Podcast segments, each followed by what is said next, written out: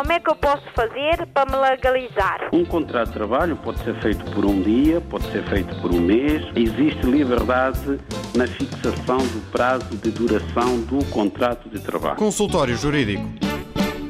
Ora viva, muito boa tarde, Dr. Adriano Malalano. Hoje no consultório jurídico olhamos o contrato de transporte aéreo internacional de passageiros, nomeadamente o sistema de responsabilidade civil do transportador eh, aéreo internacional de passageiros por atraso ou cancelamento de voo. Boa tarde, Nuno. Boa tarde a todos os ouvintes.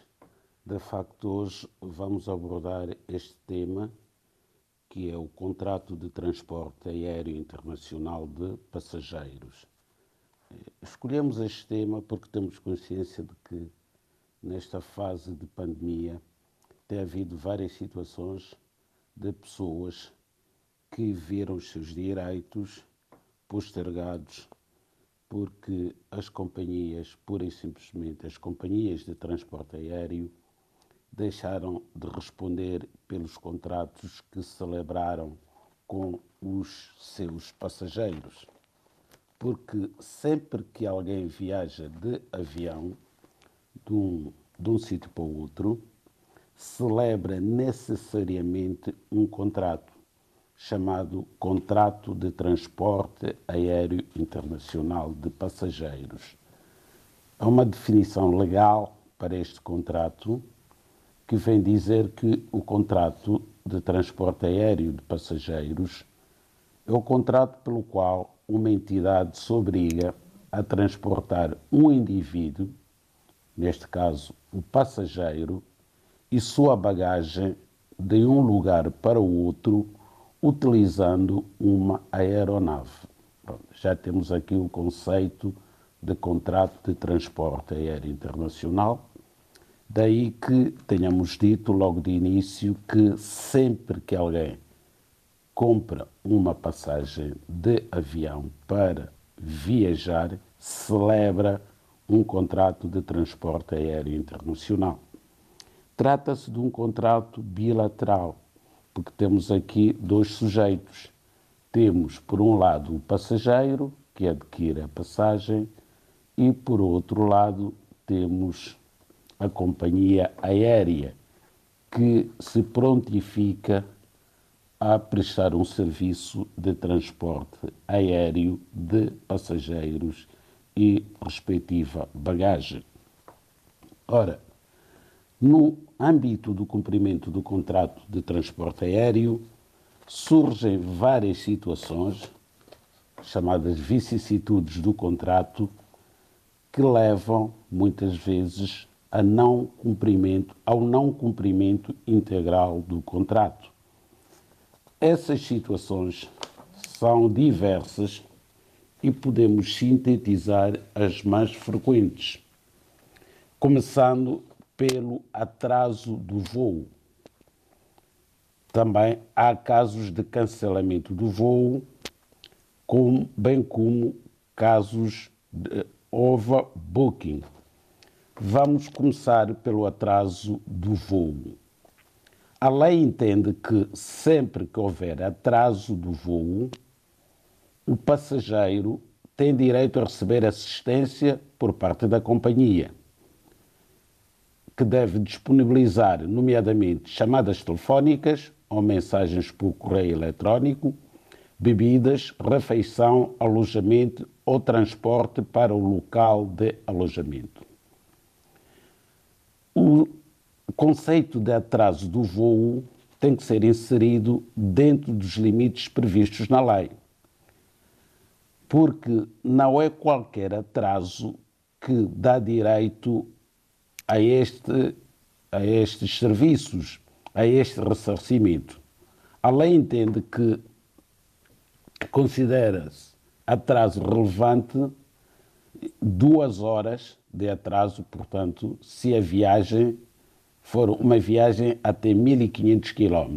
Três horas se a viagem tiver mais de 1.500 km, dentro do espaço europeu, obviamente, ou viagens entre 1.500 e 3.000 km que envolvam um aeroporto fora da União Europeia. E 4 horas para viagens superiores a 3.500 km que envolvam um aeroporto fora da União Europeia. Se o passageiro chegar ao seu destino com um atraso de 3 horas ou mais, tem direito a uma indemnização entre 250 euros e 600 euros. Portanto, os passageiros, do modo geral, desconhecem este direito que lhes assiste de a chegada ao destino, se o atraso for igual ou superior a 3 horas, podem reclamar à chegada uma indemnização entre 250 e 600 euros. Também nós sabemos que há casos em que a companhia vende mais bilhetes do que os lugares disponíveis, portanto, as reservas são superiores aos lugares do avião. É aquilo que se considera o overbooking. Quando isto acontece, o passageiro, alguns passageiros, ficam em terra, não conseguem viajar. Pelo que a lei considera que o passageiro que ficar em terra contra a sua vontade por causa do overbooking pode optar por ser reembolsado e regressar ao local de partida ou ser encaminhado para o destino. Terá ainda direito a uma indemnização entre 250 e 600 euros, consoante as características do voo. Estes valores podem ser reduzidos à metade caso chegue ao destino previsto apenas algumas horas depois do inicialmente previsto no horário do voo. Nos casos de cancelamento, que são muito frequentes em Portugal, sobretudo nas companhias low cost, o que é que acontece quando o voo é cancelado? Quando o voo é cancelado, o passageiro tem direito a uma indemnização idêntica àquela que é oferecida quando lhe é recusado o embarque. Assim não acontece apenas quando o cancelamento, quando for informado do cancelamento, pelo menos 14 dias antes do voo ou entre 7 e 14 dias e lhe for oferecida viagem que lhe permitisse partir até duas horas antes da hora prevista e chegar até quatro horas depois da hora programada, ou menos de sete dias antes, mas ter-lhe sido disponibilizada uma viagem que permitisse partir até uma hora antes da hora prevista e chegar ao destino duas horas depois do previsto. Portanto, mas atenção que há casos em que a companhia aérea não é responsável quer pelo atraso, quer pelo cancelamento. Quando assim ocorre, o passageiro não tem direito a qualquer indemnização. Quais são esses casos? A lei considera que são casos em que se verificam circunstâncias extraordinárias. O que é que são circunstâncias extraordinárias? Considera-se circunstâncias, circunstâncias extraordinárias, por exemplo, mau tempo, riscos de segurança, agitação política e greve. Portanto, nestes casos, poderá haver atraso ou cancelamento do voo e a companhia, porém, não estar obrigada a pagar qualquer indemnização. Consultório jurídico da RDB África está cada vez mais perto de si. Envie as suas dúvidas ao Dr. Adriano Malalane através do e-mail consultóriojurídico.rtp.pt e ouça as respostas ao sábado ao meio-dia na RDP África. Consultório Jurídico. Estamos aqui para ajudar.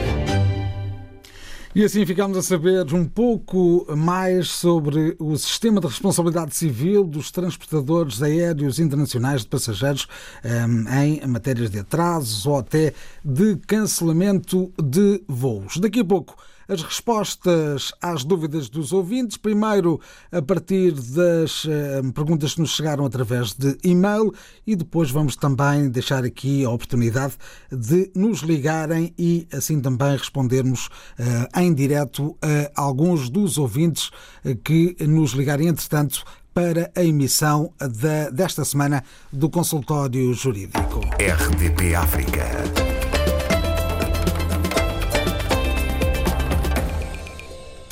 Para já, Nina Santiago, a voz de Lura. Mãe, Filha, gosto muito de ti. Oh, mãe, tu és meu amor. ai que linda.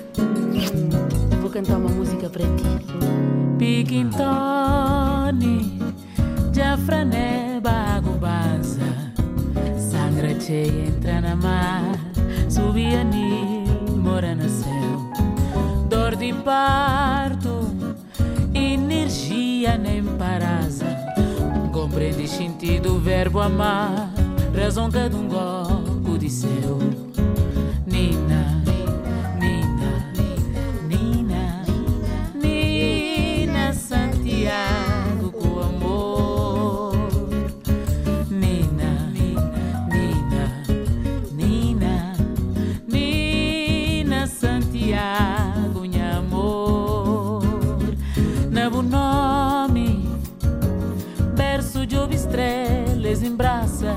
es fica na mesmo patamar.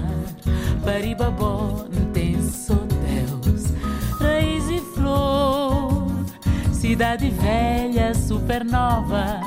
Deus guardou na boa andar, espelho meu, espelho meu.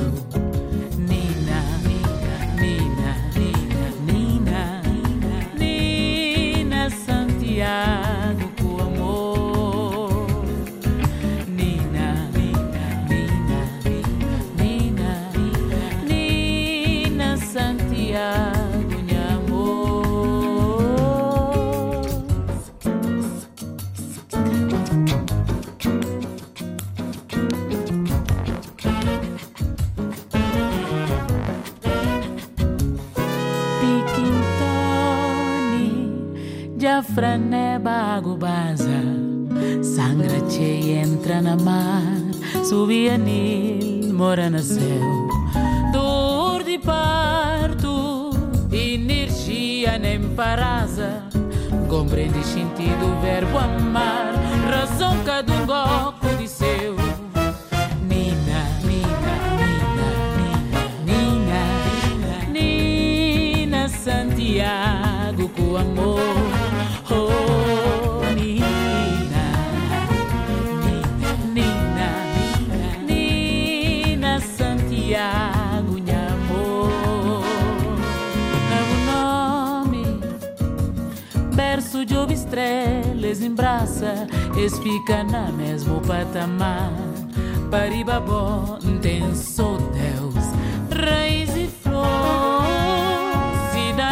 Velha, supernova.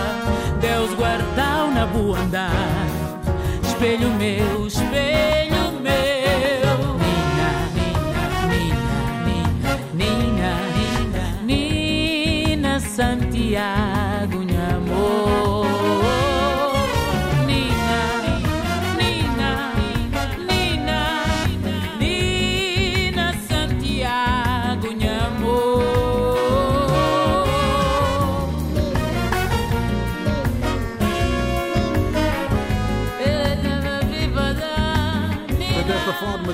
assinalou o Dia Mundial da Criança com o single Nina Santiago, regresso ao ativo da cantora luso-cabo-verdiana.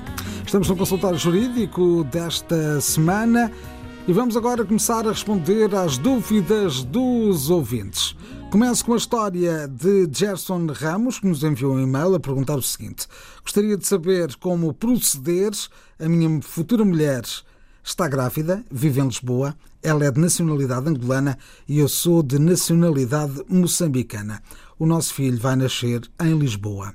Estou preocupado, pois gostaria de estar com nacionalidade portuguesa, pois pretendo viver perto da minha família sem estar constantemente a pedir vistos. Como posso proceder? Pergunta Gerson Ramos. Estamos a ver, Nuno? Estou a vê-lo perfeitamente. Perfeitamente. Ótimo. Antes de responder aqui à, à questão colocada pelo nosso ouvinte Gerson Ramos, eh, vou concluir aqui um aspecto que me parece muito importante para a minha exposição ser mais completa, que é informar os ouvintes sobre como reclamar caso se verifique uma daquelas situações que aqui enumeramos no âmbito do contrato de transporte aéreo. Muito bem. Bom, eh, a lei quando falo na lei, falo da Convenção de Montreal, que regula todo o sistema da aviação civil internacional, e falo eh, das várias, dos vários instrumentos comunitários nesta matéria, que são vários regulamentos da, da União Europeia, do Conselho da Europa, do Parlamento Europeu. No âmbito destas convenções, os países da Europa têm a obrigação de terem um organismo de supervisão e regulação da atividade de transporte aéreo. Em Portugal temos a Autoridade Nacional da Aviação Civil. Portanto, primeiro, um, um, uma pessoa que se sinta eh, prejudicada no âmbito do contrato de transporte aéreo deve apresentar a sua reclamação junto da companhia de transporte aéreo que lhe vendeu a passagem aérea. E, se não conseguir resolver o problema, então deve dirigir-se à Autoridade Nacional da Aviação Civil em Portugal. Bom, o senhor Gerson Ramos é cidadão moçambicano e a companheira, a noiva, é uma cidadã angolana e que está grávida e vão ter um filho. Pretende o Gerson Ramos, portanto, ser cidadão português e vai estar junto da sua família.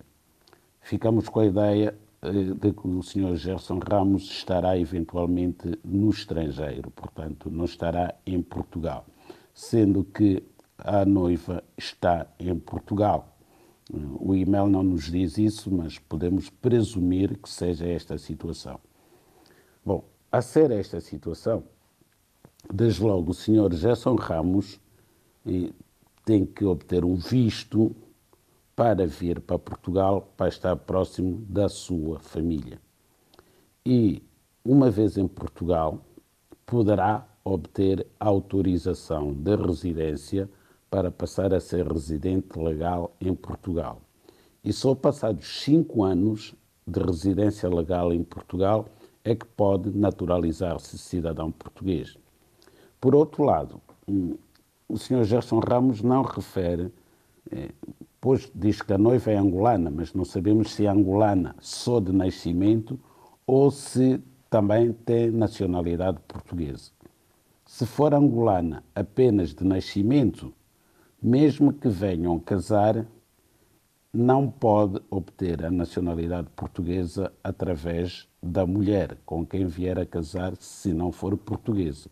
Mas se esta cidadã for angolana de nascimento e portuguesa de nacionalidade, ou tiver as duas nacionalidades, angolana e portuguesa, e se vierem a casar, três anos depois do casamento, o Sr. Gerson Ramos pode adquirir a nacionalidade portuguesa pelo casamento. Esta é a primeira dúvida do dia, então, esta colocada uh, pelo ouvinte Gerson Ramos. Agora, a história de Carlos Lopes enviou-nos um contrato de arrendamento eh, de uma habitação, eh, em que tem aqui algumas dúvidas. Eu vou tentar resumir, porque enviou o contrato por inteiro. As principais dúvidas deste ouvinte prendem-se com a figura de, do segundo contraente e inquilino. Ele aparece como uma pessoa que vai então arrendar a casa, mas existe uma terceira pessoa que é o fiador e que é indicado no contrato como principal pagador. Uh, a questão passa um bocadinho por aí. A dúvida dele é porque é que um fiador é o principal uh, pagador uh, deste contrato? Bom, temos aqui, de facto, um contrato de arrendamento que usa naturalmente a linguagem jurídica e que nem sempre é fácil de compreender, de interpretar e compreender. Por isso que temos sugerido por diversas vezes aqui neste programa que os nossos ouvintes consultem sempre um advogado quando tenham que assinar um contrato, seja de arrendamento, seja de compra e venda, eh, seja um contrato de promessa, de compra de imóvel, é, diria mesmo, obrigatório consultar um advogado para não haver problemas no futuro. Bom, no contrato de arrendamento, por regra, é um contrato bilateral, e, mas que em certas circunstâncias pode ser trilateral. mas normalmente é um contrato bilateral, porque temos o senhorio, que é a pessoa que põe à disposição da contraparte um imóvel para o seu usufruto, para usar como sua habitação, se for contrato de arrendamento para habitação. E temos do outro lado da equação o inquilino, que é o arrendatário, a pessoa que passará a viver no locado, no imóvel arrendado. Mas para garantia do bom cumprimento da obrigação de pagamento da renda, porque o contrato de arrendamento implica sempre uma contrapartida por parte do arrendatário, que é o pagamento pontual de uma renda que é acordada entre as partes, pode o senhorio exigir que haja fiador. Esta figura de fiador é a mesma que aparece nos contratos eh, de compra de habitação própria permanente, em que os bancos exigem para além do seu mutuário, um fiador para essa mesma garantia de bom pagamento das prestações do contrato. E esta terminologia que é usada de fiador e principal pagador, o que quer dizer tão somente é o seguinte: que a pessoa do fiador se for chamada e quando for chamada a pagar a obrigação que prima facie devia ser paga pelo inquilino ou pelo mutuário no contrato de crédito habitação, quando esta pessoa do fiador é chamada, não pode recusar esse mesmo pagamento porque se considera, ou seja, vai ocupar a posição do principal pagador. Porque, em rigor, o principal pagador é quem contrai a obrigação, é o inquilino ou o mutuário do banco. Mas para não deixar margem de dúvida, para que o fiador não venha invocar a circunstância de ser uma pessoa secundária no contrato, digamos assim, que está numa posição residual pode ser chamado se o afiançado, a pessoa que afiançou, faltar as suas obrigações, a pagar aquilo que aquela pessoa devia pagar nos exatos termos em que aquela pessoa devia pagar. Não pode apresentar uma escusa dizendo eu sou apenas o fiador e sendo apenas o fiador, eu não devo pagar por hipótese os juros. Eu posso é pagar o capital, posso é pagar a renda em singelo, sem pagar os juros resultantes do atraso no pagamento da renda, porque os juros são uma penalização. Então a lei diz é fiador e principal pagador. Significa que ocupa rigorosamente a mesma posição, com as mesmas obrigações do seu afiançado. É apenas isso que a lei quer dizer. Agora, não vá o inquilino dizer ao seu fiador: olha, aqui neste contrato que nós assinamos, você consta como principal pagador. Significa que eu vou viver na casa e não vou pagar nada. Quem tem que pagar é o meu amigo, porque aqui nesta cláusula aparece como principal pagador. Isso estaríamos a agir de má fé não é essa a figura do fiador. O fiador não tem que pagar nada, em princípio, quando as coisas correm bem. O fiador está ali apenas para servir de garantia. No caso de haver incumprimento, em condições normais, quem arrenda uma casa, o arrendatário, é quem deve pagar, tem essa obrigação. Não é uma obrigação moral, é uma obrigação legal de pagar ah, mas tem um fiador. Mas o fiador não vem para se substituir a si e você passar a viver gratuitamente numa casa e uma terceira pessoa que lhe fez o favor de ser seu fiador passar a pagar essa casa. Infelizmente é o que tem acontecido, sobretudo nos créditos de habitação, em que as pessoas contraíram os empréstimos para comprar as suas casas, depois desapareceram, deixando todos os encargos e responsabilidades para o fiador. Mas o fiador, não, esta figura, não nasceu com essa intenção de ir buscar um terceiro para vir pagar as nossas responsabilidades. O mesmo ouvinte eh, pergunta se é aconselhável prescindir do reconhecimento notarial das assinaturas eh, neste contrato. É mais seguro que não se prescinda, mas o contrato não deixa de ser válido, digamos assim, essa formalidade de, de, do reconhecimento das assinaturas. Mas é importante fazer esse reconhecimento das assinaturas, porque para haver esse reconhecimento terão que se deslocar a um notário. A obrigação dos notários esclarecer as pessoas que recorrem, recorrem aos seus serviços sobre estas questões. Só que nós sabemos que isso não acontece, infelizmente. Eu tenho visto pessoas que vão assinar escrituras em que estão envolvidas quantias altíssimas no notário e o notário lê a escritura e as pessoas assinam. Não fazem nenhuma pergunta. É falta de cultura jurídica. Estas dúvidas devem ser esclarecidas pelo notário, se não tiverem sido previamente esclarecidas pelo advogado dos contraentes ou do contraente, porque nestes casos também, por vezes acontece a pessoa que vai comprar uma casa ou a pessoa que vai arrendar um imóvel aconselhar-se com o advogado do senhorio. É óbvio que isto não é, não é, não, nem deve, é impensável, porque o advogado do senhorio o advogado do banco vai defender os interesses do seu cliente.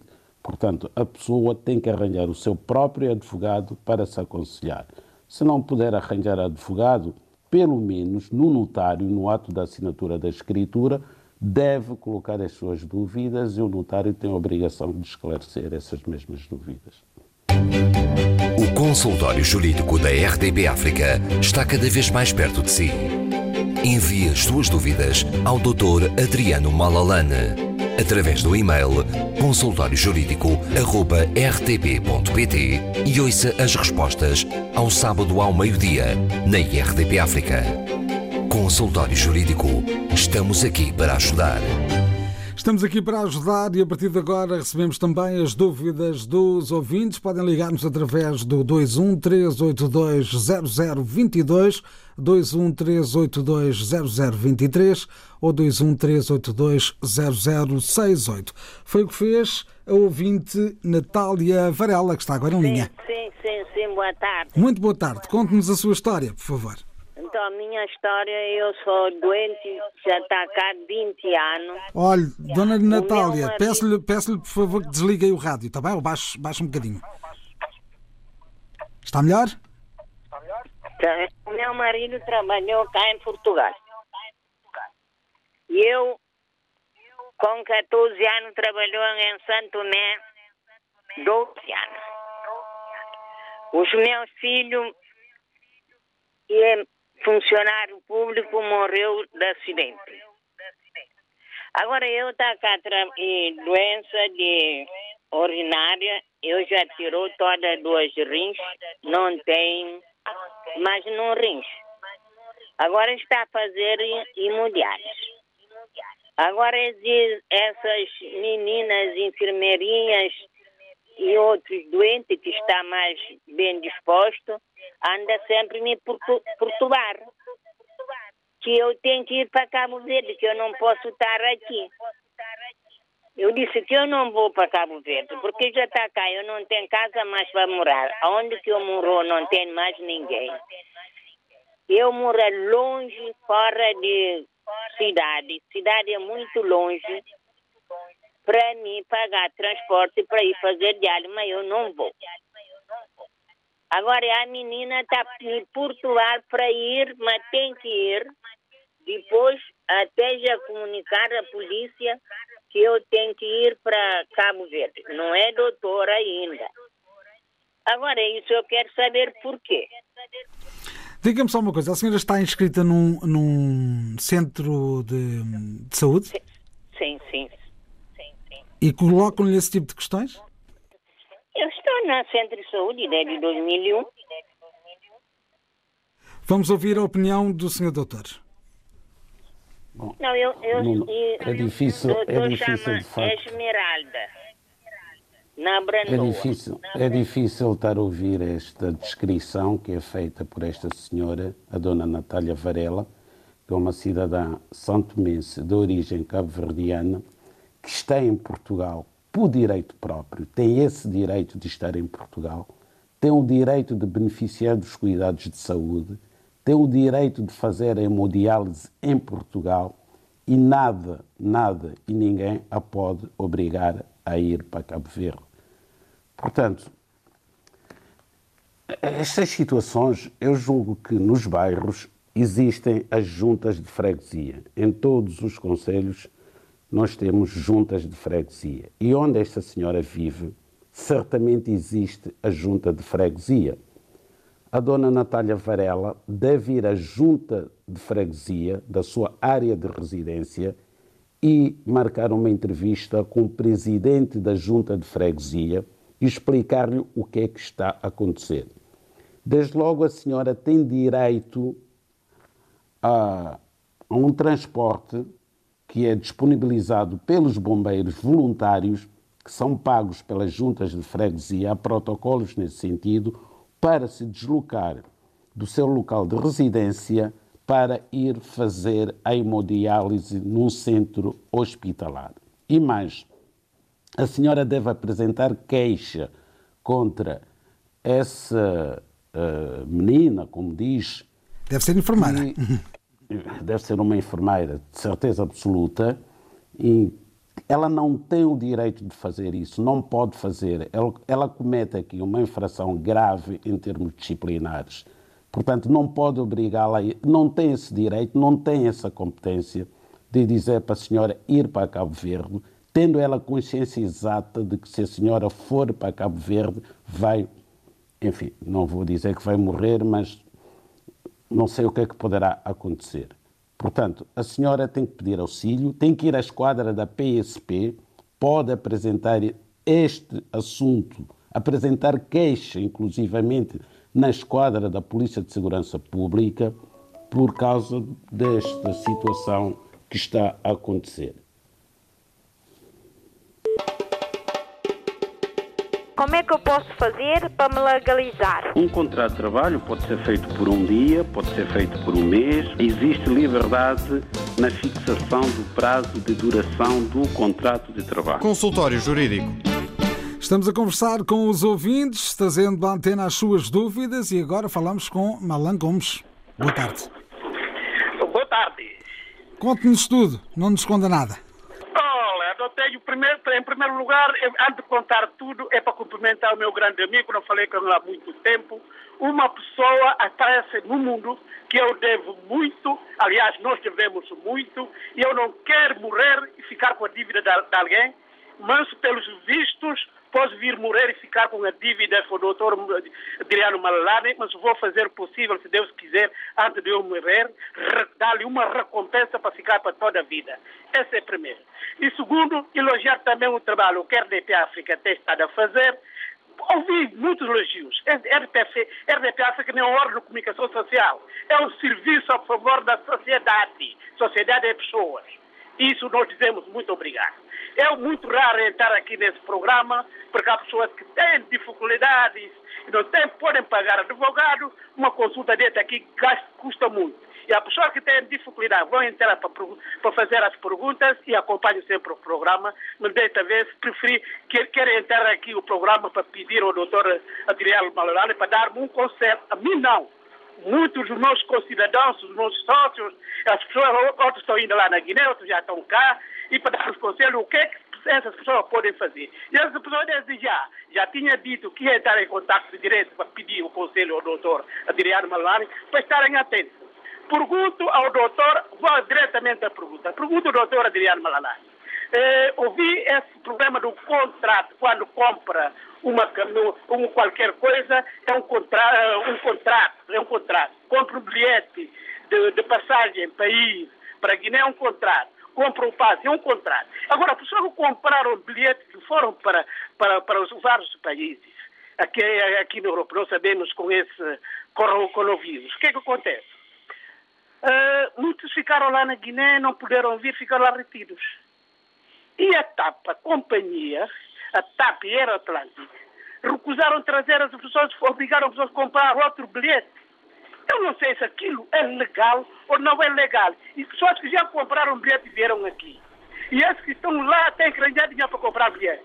Queria perguntar ao doutor Adiliaro Malalade se isso é legal, não é legal. Se não é legal, o que é que eles podem fazer? E peço eu pedi pessoas prestarem atenção para ouvir a resposta do doutor Adriano Malalani e a fazer a pergunta diretamente a ele para nos ajudar nessa situação. Porque os nossos avós, os nossos pais, os nossos avós, os nossos bisavós sofreram com colonialista português, né, com, Portugal, com, português, né, com português atual e com Portugal. E nós vamos continuar a pagar essa dívida com os nossos filhos, os nossos avós, os nossos netos. Nós vamos fazer, eu pessoalmente vou continuar a lutar até o fim da minha vida. Mas quando não é, vou fazer sempre o que ele tem feito. E quero fazer essa pergunta ao doutor Adriano Malani, é curto e claro. Está, e está, está feita a questão, não é? Sim, senhor, obrigado. Então vamos a isso. Vamos tentar perceber qual é que é a posição do doutor em relação a esta matéria. Está bom, muito obrigado. Muito obrigado por ter ligado. Obrigado, Sr. Malan Gomes. O Malan Gomes é um amigo da comunidade africana em Portugal e eu tenho a sorte de também ser amigo do Malan Gomes. Ora bem, esta questão que é colocada pelo Malan Gomes tem a ver fundamentalmente com duas companhias de aviação, ambas portuguesas, que é a TAP, Companhia de Bandeira, e uma outra companhia chamada Air Atlântico, que voa para Bissau. Estas duas empresas eh, venderam bilhetes aos seus passageiros, bilhetes de ida e volta, que foram transportados para Bissau. Depois deu-se a pandemia e o espaço aéreo foi encerrado, quer em Portugal, quer em Bissau, sendo que eh, em Bissau, eh, sem, digamos assim, as mesmas características do encerramento do espaço aéreo em Portugal, que foi praticamente a 100%. Só aviões de carga é que continuaram a voar. Bom, pelo facto eh, de ter havido eh, algumas eh, especificidades, digamos assim, no transporte aéreo e nas normas que foram aprovadas pelo governo português continua a haver voos hum, de Portugal, nomeadamente para os países africanos de língua portuguesa e para o Brasil. Estes voos são voos que foram organizados quer pela TAP, quer pela Air Atlantic e também houve voos para Bissau. Naturalmente, houve voos para Bissau, só que o que aconteceu foi que estas duas empresas vendo aqui uma grande oportunidade de fazer dinheiro, voaram para Bissau e venderam novos bilhetes. Quer dizer que houve uma desconsideração muito grande em relação aos passageiros que já tinham os bilhetes comprados. Nestes voos que foram feitos de Lisboa para Bissau e de Bissau para Lisboa, estas duas companhias venderam preços especulativos chegaram a vender preços a 600 ou 700 euros só para um trajeto, quando em condições normais se pode comprar um bilhete de ida e volta de Lisboa para Bissau, de Bissau para Lisboa. E transportaram esses passageiros que tiveram esta disponibilidade financeira de comprar novos bilhetes, não obstante já ter o bilhete de regresso. Mas o mais escandaloso é que os aviões foram semi-vazios, digamos assim. A lotação não foi esgotada, a lotação dos aviões. E mesmo assim, não tiveram, eu perdoe-me que use esta expressão, a, a seriedade de transportar os passageiros que estavam na lista de espera, à espera de regressarem para os seus países. Aqui em Portugal, essas pessoas que não puderam regressar para Bissau, tendo bilhetes comprados a estas duas companhias, devem apresentar a sua queixa, a sua reclamação junto da Autoridade Nacional da Aviação Civil. Em Bissau, a situação é muito mais complicada. Mais uma vez peço desculpa aos meus amigos guineenses e mesmo ao governo da Guiné pelas expressões, pela expressão que eu vou usar. Nós sabemos que em Bissau reina uma anarquia completa. Portanto, as pessoas estão ao Deus dará. Não têm onde apresentar queixa. Essas pessoas que ficaram retidas em Bissau e que são obrigadas a comprar novos bilhetes nas mesmas companhias para voltarem para Portugal. Há um incumprimento do contrato de transporte aéreo celebrado com essas companhias.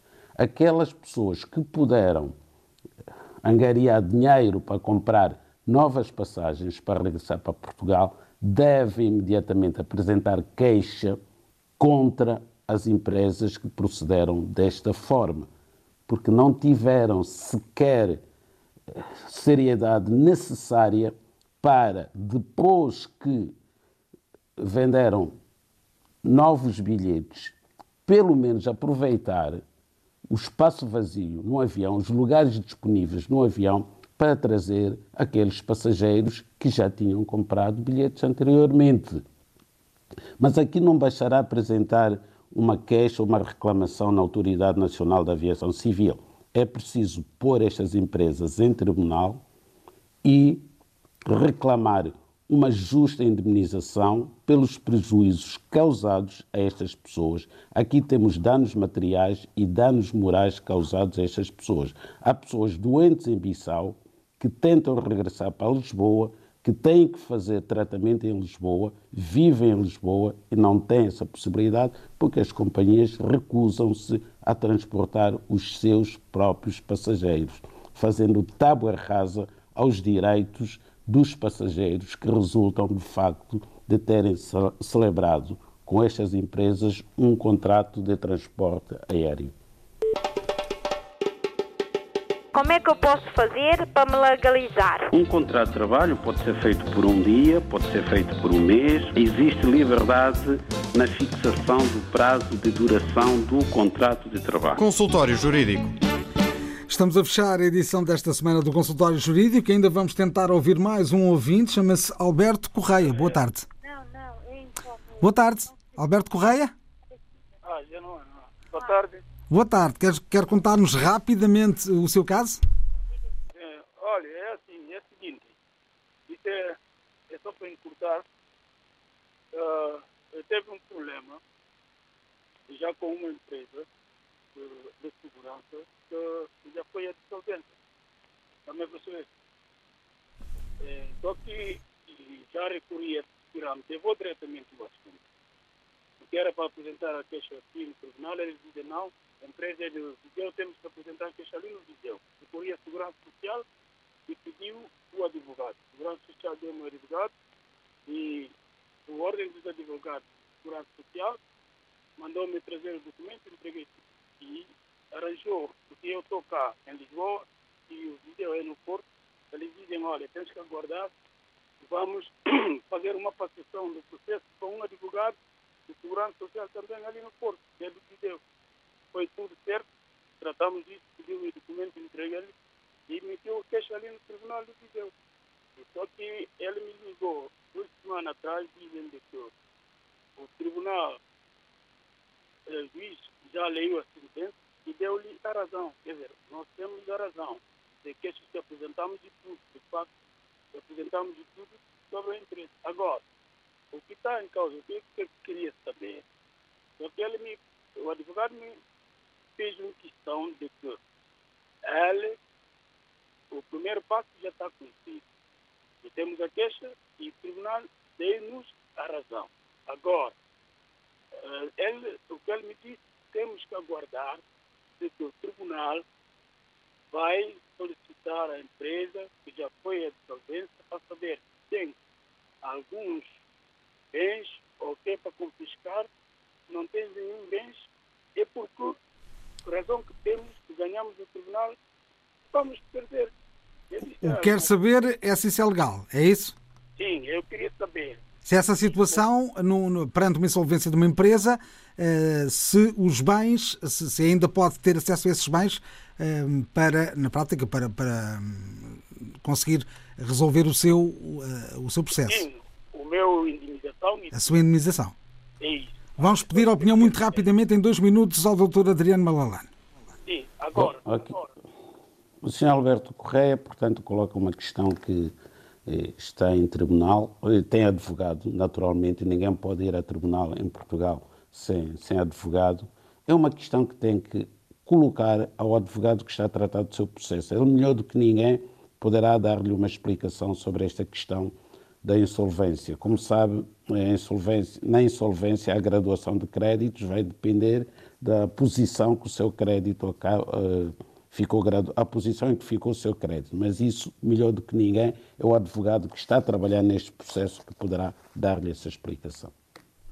E assim estivemos no consultório jurídico. Como é que eu posso fazer para me legalizar? Um contrato de trabalho pode ser feito por um dia, pode ser feito por um mês. Existe liberdade na fixação do prazo de duração do contrato de trabalho. Consultório Jurídico